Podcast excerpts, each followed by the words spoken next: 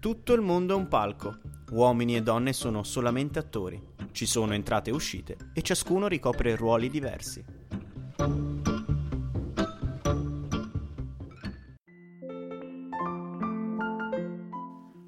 Amleto The Tragedy of Hamlet, Prince of Denmark, la tragedia di Amleto, principe di Danimarca, è una delle tragedie shakespeariane più conosciute e citate, fu scritta probabilmente tra il 1600 e l'estate del 1602, e tra le opere più frequentemente rappresentate in quasi ogni paese occidentale ed è considerata un testo cruciale per attori maturi.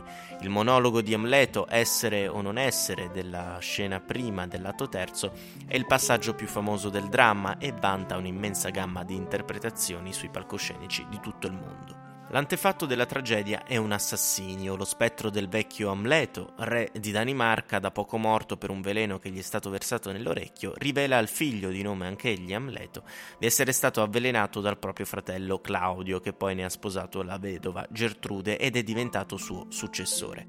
Il principe Amleto deve perciò vendicarlo, ma da allora in poi fingerà di essere pazzo per evitare il sospetto che egli voglia minacciare la vita del re. L'arrivo di una compagnia teatrale a Elsinore offre l'occasione per verificare il racconto dello spettro. Amleto farà recitare infatti dinanzi al re un dramma che riproporrà le circostanze del delitto dello zio. Il re, in preda all'agitazione, non sa dominare le proprie reazioni e si tradisce, rivelando così la propria colpa ad Amleto. Da quel momento in poi sia Amleto che Claudio congiurano l'uno contro l'altro. Claudio, deciso più che mai a sbarazzarsi di Amleto, lo invia in missione in Inghilterra con Rosencrantz e Guildenstern, eh, che hanno ricevuto l'ordine di ucciderlo, ma il gruppo viene catturato dai pirati. Amleto si salva, gli altri muoiono. Dopo varie vicissitudini, quasi tutti i personaggi finiscono per pagare tutte le proprie azioni con il prezzo più alto, la morte. Prima di morire, Amleto affida all'amico Orazio l'incarico di narrare la sua storia tragica. Il dramma si chiude con l'arrivo di Fortebraccio, principe di Norvegia che rende omaggio alla salma di Amleto concedendogli gli onori di un funerale militare. Sarà lui il nuovo sovrano della Danimarca.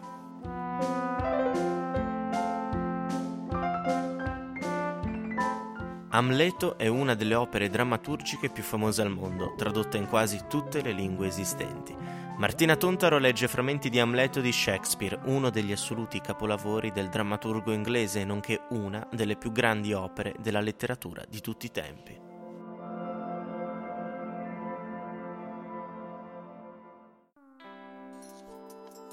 Sembra, signora? No, non sembra. Eh, io non conosco Sembra. Non è soltanto il mantello d'inchiostro, buona madre, né il mio vestir consueto, sempre così solennemente nero, né il sospirar violento del mio petto, né il copioso fluire dei miei occhi, né l'aspetto contratto del mio volto, con gli altri segni e mostre del dolore, ad esprimere il vero di me stesso. Di tutto questo si può dire che sembra, perché questi sono tutti atteggiamenti che ciascuno potrebbe recitare. Ma quel che ho dentro va oltre la mostra queste esteriori sono tutte gualdrappe e livree del dolore, nulla più. V'obbedirò, signora, del mio meglio. Ah, se questa mia troppo, troppo solida carne potesse sciogliersi in rugiada, e se l'Eterno non avesse opposta la sua legge al suicidio, oh Dio, Dio, come tediose e insipide ed inutili m'appaiono le piatte convenzioni di questo mondo. Che schifo, che schifo. Questo è un orto coperto di gramigna che va in seme. Vi sanno verzicare erbe rozze e selvatiche, nient'altro. A tanto dunque si doveva giungere. È morto da appena due mesi. Oh no, che dico, nemmeno tanti. Un re così eccellente, confrontato a costui, un iperione a confronto di un satiro. E di lei a tal punto innamorato da non permettere nemmeno ai venti di sfiorarle con troppa forza al viso. Ah, cielo e terra, come non pensarci? E lei, che tutta s'appendeva a lui, come se l'appetito di quel cibo le crescesse mangiandone. Appena un mese. Non voglio pensarci. Ahimè, fragilità, il tuo nome è femmina. Un mese appena, non ancor consunte le scarpe con le quali, tutta in lacrime, novella Niobe aveva seguito il feretro del mio povero padre. Lei, sì, lei, Oh Dio onnipotente, anche una bestia priva di ragione avrebbe fatto più lungo compianto. Ed ora maritata con mio zio, fratello di mio padre, ma lui simile non più di quanto lo sia io ad Ercole. Un mese, appena un mese, prima che il sale delle false lacrime abbia cessato d'arrossarle gli occhi, ancora gonfi, s'è rimaritata. Oh, lubrica precipite lascivia, scivolare con tanta leggerezza tra incestuose lenzuola. Non è bene, né può venirne bene. Ma spezzati, mio cuore, che io debbo ora frenar la lingua.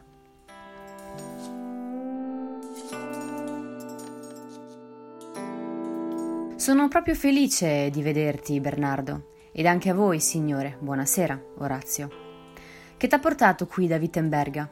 Non vorrei sentire dire questo da un tuo nemico, ne farai violenza al mio orecchio, sì da indurlo a crederti quando parli così contro te stesso. So che non sei un chierico vagante, e dunque che ci fai? ad Elsinore.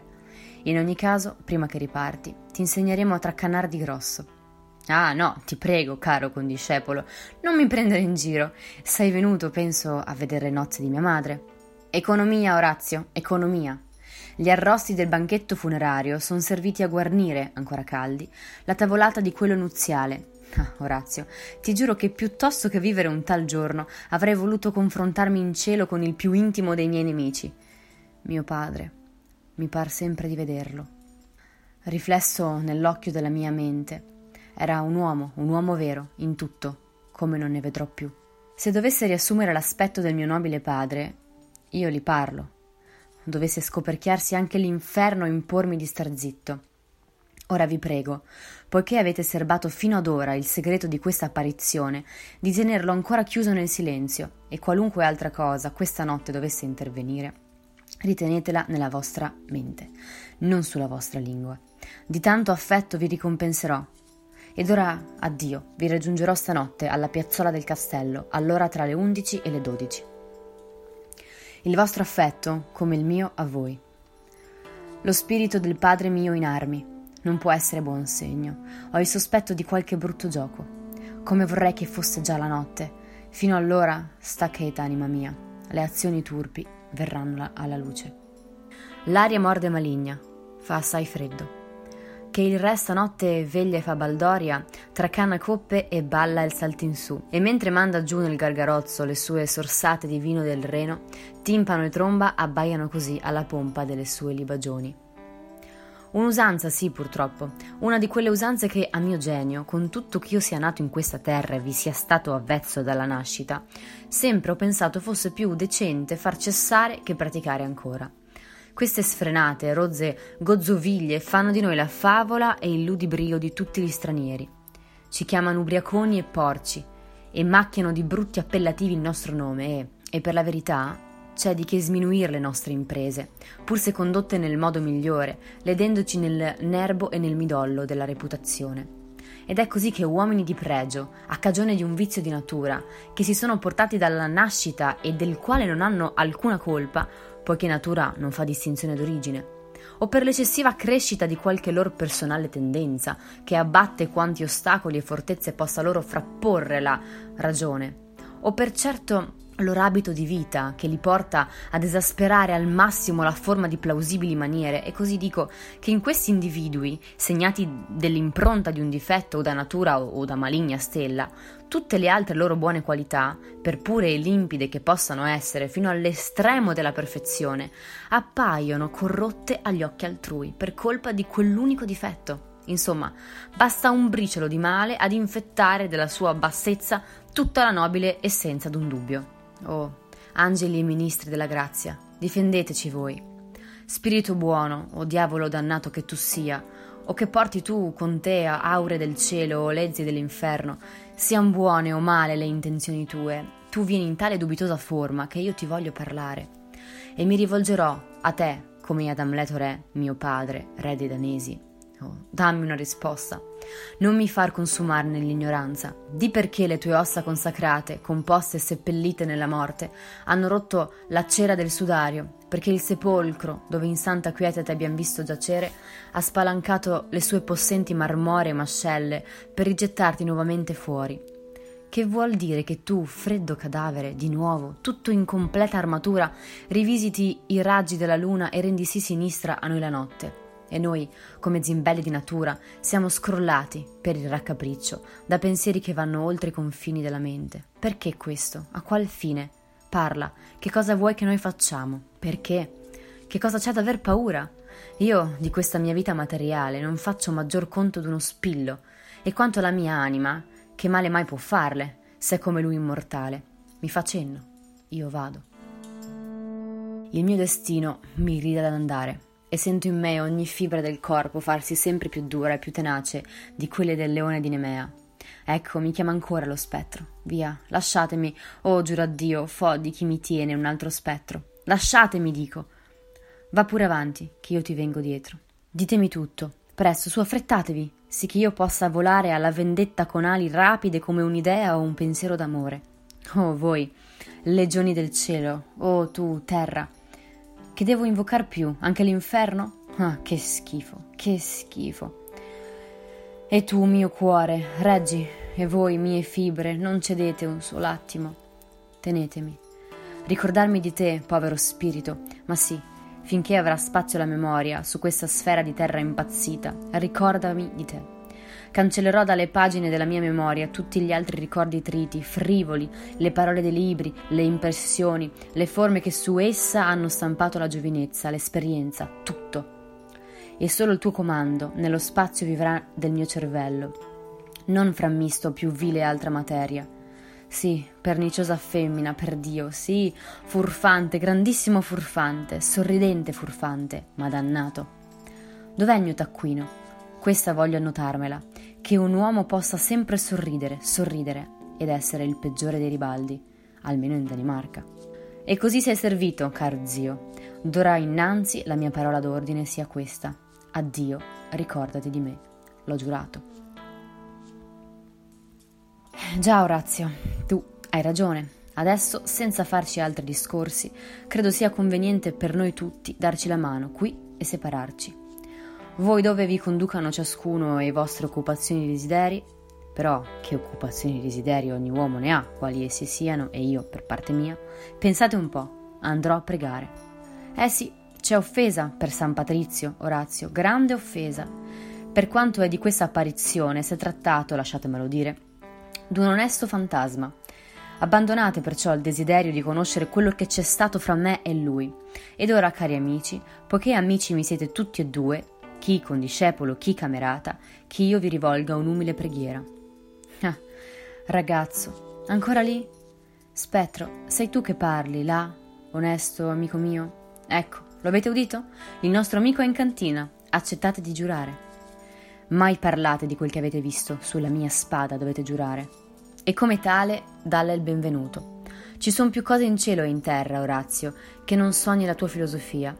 Ma sentite, qui, come mai innanzi voi due, così vi possa assistere la grazia, per quanto stravagante e stralunato possa apparirvi il mio comportamento, e m'accadrà di stimare opportuno di darmi un'aria stralunata e sfatta, non dovete far mostra innanzi ad altri di saperne di più di quel mio stato, magari solo incrociando le braccia, ecco così, oppure scuotendo il capo o boffonchiando frasi sospensive come questa, eh, noi lo sapevamo, o questa, se volessimo potremmo, o anche se volessimo parlare ed altre dello stesso ambiguo tono. Ecco, giurate di non fare questo, così la grazia e la pietà del cielo vi soccorrano in caso di bisogno. Pace, pace, inquieto spirito.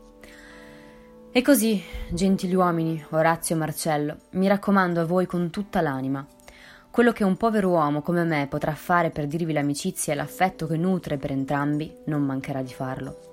Adesso rientriamo tutti insieme, ma vi prego, col dito sulle labbra. Il mondo è fuori dei cardini ed è un dannato scherzo della sorte che io sia nato per riportarlo in sesto. Ebbene, andiamo insieme. Calunnie, signor mio. Perché questa canaglia di satirico scrive che i vecchi hanno la barba grigia, la faccia scanalata dalle rughe e gli occhi secernenti un certo umore denso come la gomma di Susino? che abbandonano di carestia di senno, insieme ai debolissimi garretti. Tutte cose di cui, Signore mio, per quanto possa io essere convinto nella maniera più forte e potente, non penso tuttavia che sia decenza spiattellarle così, perché anche voi, Signore, avreste la mia stessa età, se, simile ad un gambero, poteste camminare a retromarcia. Voi non sapreste prendermi, signore, altra cosa da cui più volentieri mi vorrei separare, tranne, è chiaro, la mia vita, sì, tranne la mia vita. Salve, miei buoni ed eccellenti amici. Come va Guildenstern? E Rosencrantz? Come state, ragazzi, come state? Nella suola di sotto ai suoi calzari? Allora voi vivete alla sua cintola o in mezzo ai suoi favori? Ah, proprio addentro alle segrete parti della fortuna? Eh già, è una baldracca. Che nuove in giro? Allora, il giorno del giudizio è prossimo, ma la notizia è falsa. Piuttosto ditemi, miei buoni amici, che male avete fatto alla fortuna che vi manda in prigione qui? La Danimarca è tutta una prigione. Infatti, come si deve, in cui sono molte celle, molti posti di guardia, molti, ma- molti masti. La Danimarca è fra le sue peggiori. Si vede allora che non, lo, che non si vede allora che non lo è per voi, niente è buono o cattivo, se non è tale nel nostro pensiero. Dio, io potrei vivere confinato in un guscio di noce e tuttavia ritenermi signore d'uno spazio sconfinato, non fossero i miei sogni. Il sogno già in sé stesso è solo un'ombra. Allora i corpi sono i mendicanti e i re e i nostri celebrati eroi l'ombra dei mendicanti ma non vogliamo rientrare a corte, perché in coscienza non ragiono più. Ordini. No, non dite che siete miei ordini. Non vi voglio confondere davvero col resto dei miei servi, perché a parlarvi franco, mm, sono servito terribilmente bene. Però ditemi, in via di sacratissima amicizia, che ci fate Elsinore? Mendicante qual sono, sono povero di ringraziamenti e i miei ringraziamenti, cari amici, sono sinceramente troppo cari, anche a pagarli un soldo. Ma siete qui di vostra iniziativa? Non chiamati? Una visita spontanea? Siate sinceri, via, scopriamo il gioco. Su, su, avanti, parlate. Qualunque cosa, ma veniamo al punto. Siete stati chiamati. Nei vostri occhi c'è una sorta di muta confessione che la vostra comune riluttanza non è capace di tenere nascosta. Va mandato a chiamare, lo so, il buon re e la buona regina. Sta a voi a dire a me a che scopo ma vi scongiuro per la nostra amicizia, per i vincoli con cui ci lega il nostro antico affetto, e nel nome di quanto di più caro potrebbe chiedervi un postulante più efficace di me, siate leali e sinceri con me. Foste chiamati a, ven- a venire qui o no? Ho capito, dovrò tenervi d'occhio. E vi dirò perché. Così io stesso anticipo la vostra confessione e così la promessa di segreto fatta da voi al re e alla regina non perderà una penna. È un po' di tempo che, non so perché, ho perso tutto il mio brioso umore, tralasciato ogni usata occupazione, e ciò grava a tal punto sul mio spirito che questa bella struttura, la terra, mi sembra un promontorio senza vita. Questo stupendo baldacchino, il cielo, questa splendida volta, il firmamento, questo tetto maestoso, ingemmato di fuochi d'oro. Ebbene, per me non è nient'altro che un odiato, pestilenziale ammasso di vapori.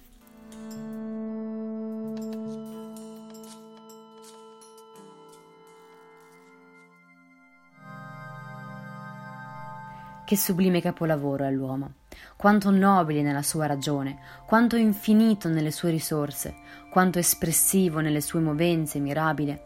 Un angelo negli atti, un dio nell'intelletto, la bellezza dell'universo mondo, la perfezione del regno animale. Eppure, che cos'è agli occhi miei questo conglomerato di terriccio? L'uomo, per me, non ha alcuna attrattiva, e nemmeno la donna anche se voi con quel vostro sarcastico sorriso sembrate dire che non è così. Ah, quanto a questo, sia pur bene accolto colui che recita del re la parte.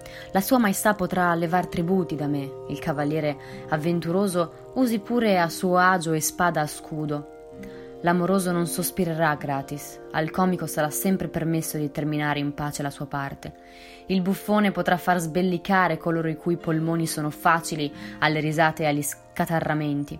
La prima donna dirà il suo pensiero apertamente, senza che per questo il verso sciolto debba zoppicare. Che attori sono? E com'è che si sono messi in viaggio? Starsene a recitare in sede stabile era per loro assai più vantaggioso, sia per il nome che per la cassetta. Godono sempre dello stesso credito di quando ero in città? Li segue il pubblico? Com'è? Sono peggiorati? Che? Davvero fanciulli? Chi li mantiene? Come sono pagati? Potranno seguitare a recitare quando, come con gli anni, avranno cambiato voce? E più tardi nel tempo, se diverranno attori come gli altri, come è molto probabile che sia se proprio non sapranno far di meglio, non se la prenderanno malamente con gli autori dei testi che essi recitano, con l'accusa di averli rovinati, mettendo loro in bocca tante ingiurie contro quello che poi sono diventati. Niente di così strano, perché mio zio è re di Danimarca e tutti quelli che, vivo mio padre, gli avrebbero ben fatto gli sberleffi, ora dan 20, 40, 50, 100 ducati per avere in piccolo un suo ritratto. E c'è qualcosa in questo, sangue di Dio, che passa alla natura, se la filosofia può mai scoprirlo. Miei signori, voi siete i benvenuti ad Elsinore, qua la mano, venite. I bei modi e un'amabile accoglienza sono doveri dell'ospitalità. Permettete che io usi anche con voi questo garbo, altrimenti l'accoglienza che sto per riservare a questi attori e che, vi anticipo, dovrà mostrarsi in bellezza, non abbia ad apparire più sentita che quella fatta a voi. Voi siete benvenuti, ma mio zio padre e mia zia madre sbagliano, nel senso che sbagliano nel credermi pazzo. Io son pazzo col vento di maestro, quando spira da sud, distingo bene un airone da un falco. Sentite Guildenstern e Rosencrantz, Polonio. Ve lo dico a ciascuno in un orecchio. Quel gran bamboccio che vedete là non è ancora sgusciato dalle fasce. Mi butto a indovinare. Viene qui ad annunciare l'arrivo degli attori. State attenti. Ah sì, ora ricordo, è stato allora un lunedì mattina. Diceva così Polonio. Ho notizie da darvi, monsignore. Quando a Roma recitava Roscio. Così. Come per sorte Iddio lo sa, e poi attento, eh. E allora ne seguì quel che doveva, ahimè, finir così. La prima strofa della Pia Ballasa vi dirà il seguito, perché, vedete, ecco che arriva chi mi fa interrompere. Benvenuti, maestri, benvenuti. Son lieto di vedervi in bella forma. A tutti benvenuti, cari amici attori. Oh, vecchio mio, Constato che il tuo volto s'è ombreggiato, da che non t'ho più visto. Viene a far crescere anche a me la barba in Danimarca? Oh, la prima donna, la nostra giovane e bella amorosa? Per la Vergine, vostra signoria, si è avvicinata al cielo di un cioppino da quell'ultima volta che l'ho vista. Voglio pregare Dio che la tua voce non si sia squadrata al tondo come una moneta fessa, maestri. Siate tutti benvenuti. Faremo come i falconieri in Francia che avventano l'uccello su tutto quel che viene loro a tiro. Una scenetta, subito. Dateci un saggio del vostro mestiere, una tirata piena di passione. T'ho udito declamarne una una volta, che non fu più portata sulla scena, o se lo fu, non fu più di una volta, perché il dramma non piacque, mi ricordo, ai più. Era il caviale per il volgo. Eppure si trattava, a parer mio ed altri più competenti di me, di un lavoro eccellente, ben costrutto, drammatizzato senza troppi fronzoli, ma con un buon mestiere. Ci fu chi disse che non c'era nulla nel verso delle abituali spezie mescolate a condire la vicenda e nulla c'era nel suo periodare che potesse accusare d'affettazione il suo autore. Nel lodò, al contrario, la linearità della vicenda, agile, senza sofisticazioni. Un passo soprattutto mi colpì, il racconto d'Enea fatto di Done, e specialmente là dove descrive l'uccisione di Priamo. Se l'avete a memoria, cominciate da questo verso, vediamo, vediamo come l'Ircana Belva, il Diro Pirro. No, non così, cominciava con Pirro. Il Diro Pirro, il cui brunito acciaio, nero come il suo cuore, somigliante, lo faceva alla notte, allorché steso giaceva dentro il funesto cavallo.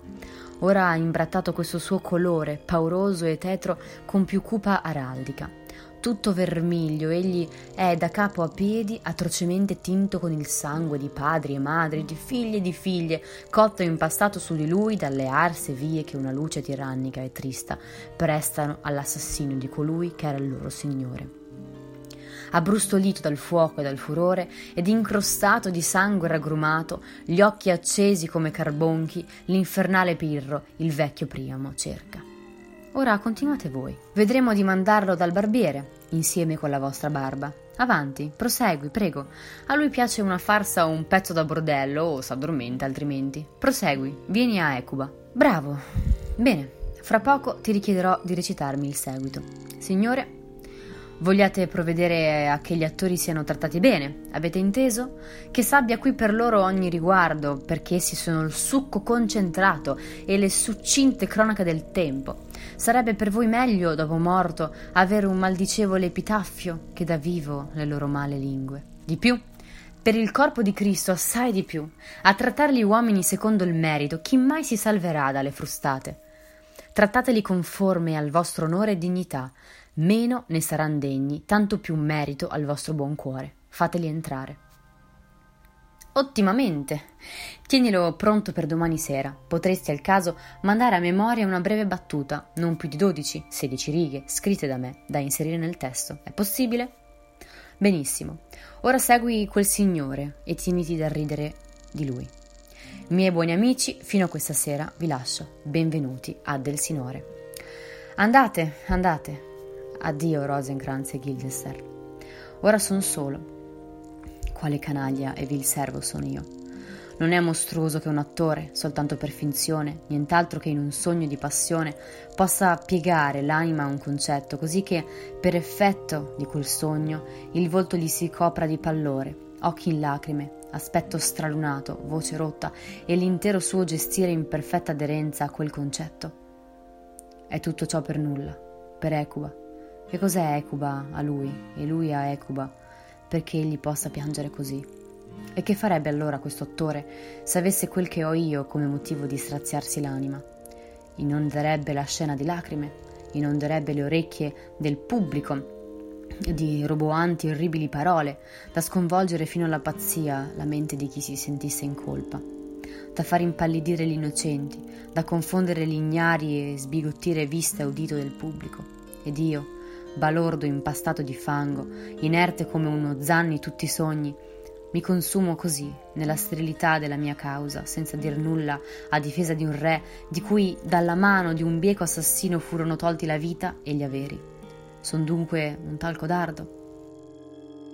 E non c'è un cane che mi prenda a schiaffi, mi chiami vile, mi fracassi il capo, che mi strappi la barba e che me la sbatta untosamente in faccia e mi tiri per il naso e mi ricacci in gola la menzogna, giù, giù, fino ai polmoni. No? Nessuno? Ah, che io mi prenderei tutto da tutti, sangue di Cristo, perché così è. Che ho il fegato d'una colomba, senza il fiele che rende amaro il torto, se no di quanto avrei dovuto già ingozzar gli avvoltoi della regione con la carogna di questo ribaldo, sanguinario ed immondo delinquente, crudele, traditore, lussurioso, ignobile, villano. Oh, mia vendetta, che asino sono io, che bel coraggio.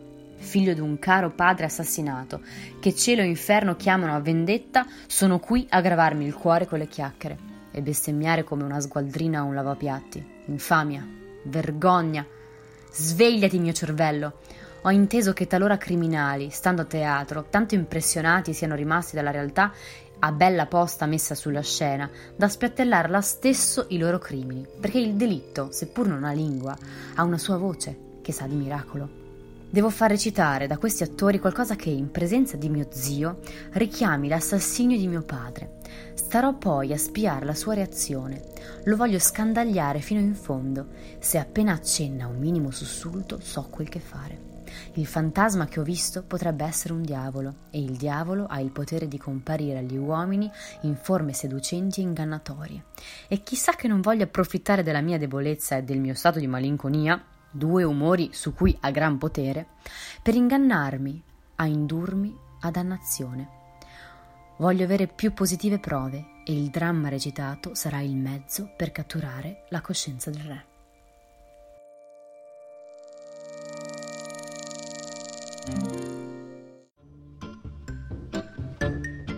Tutto il mondo è un palco.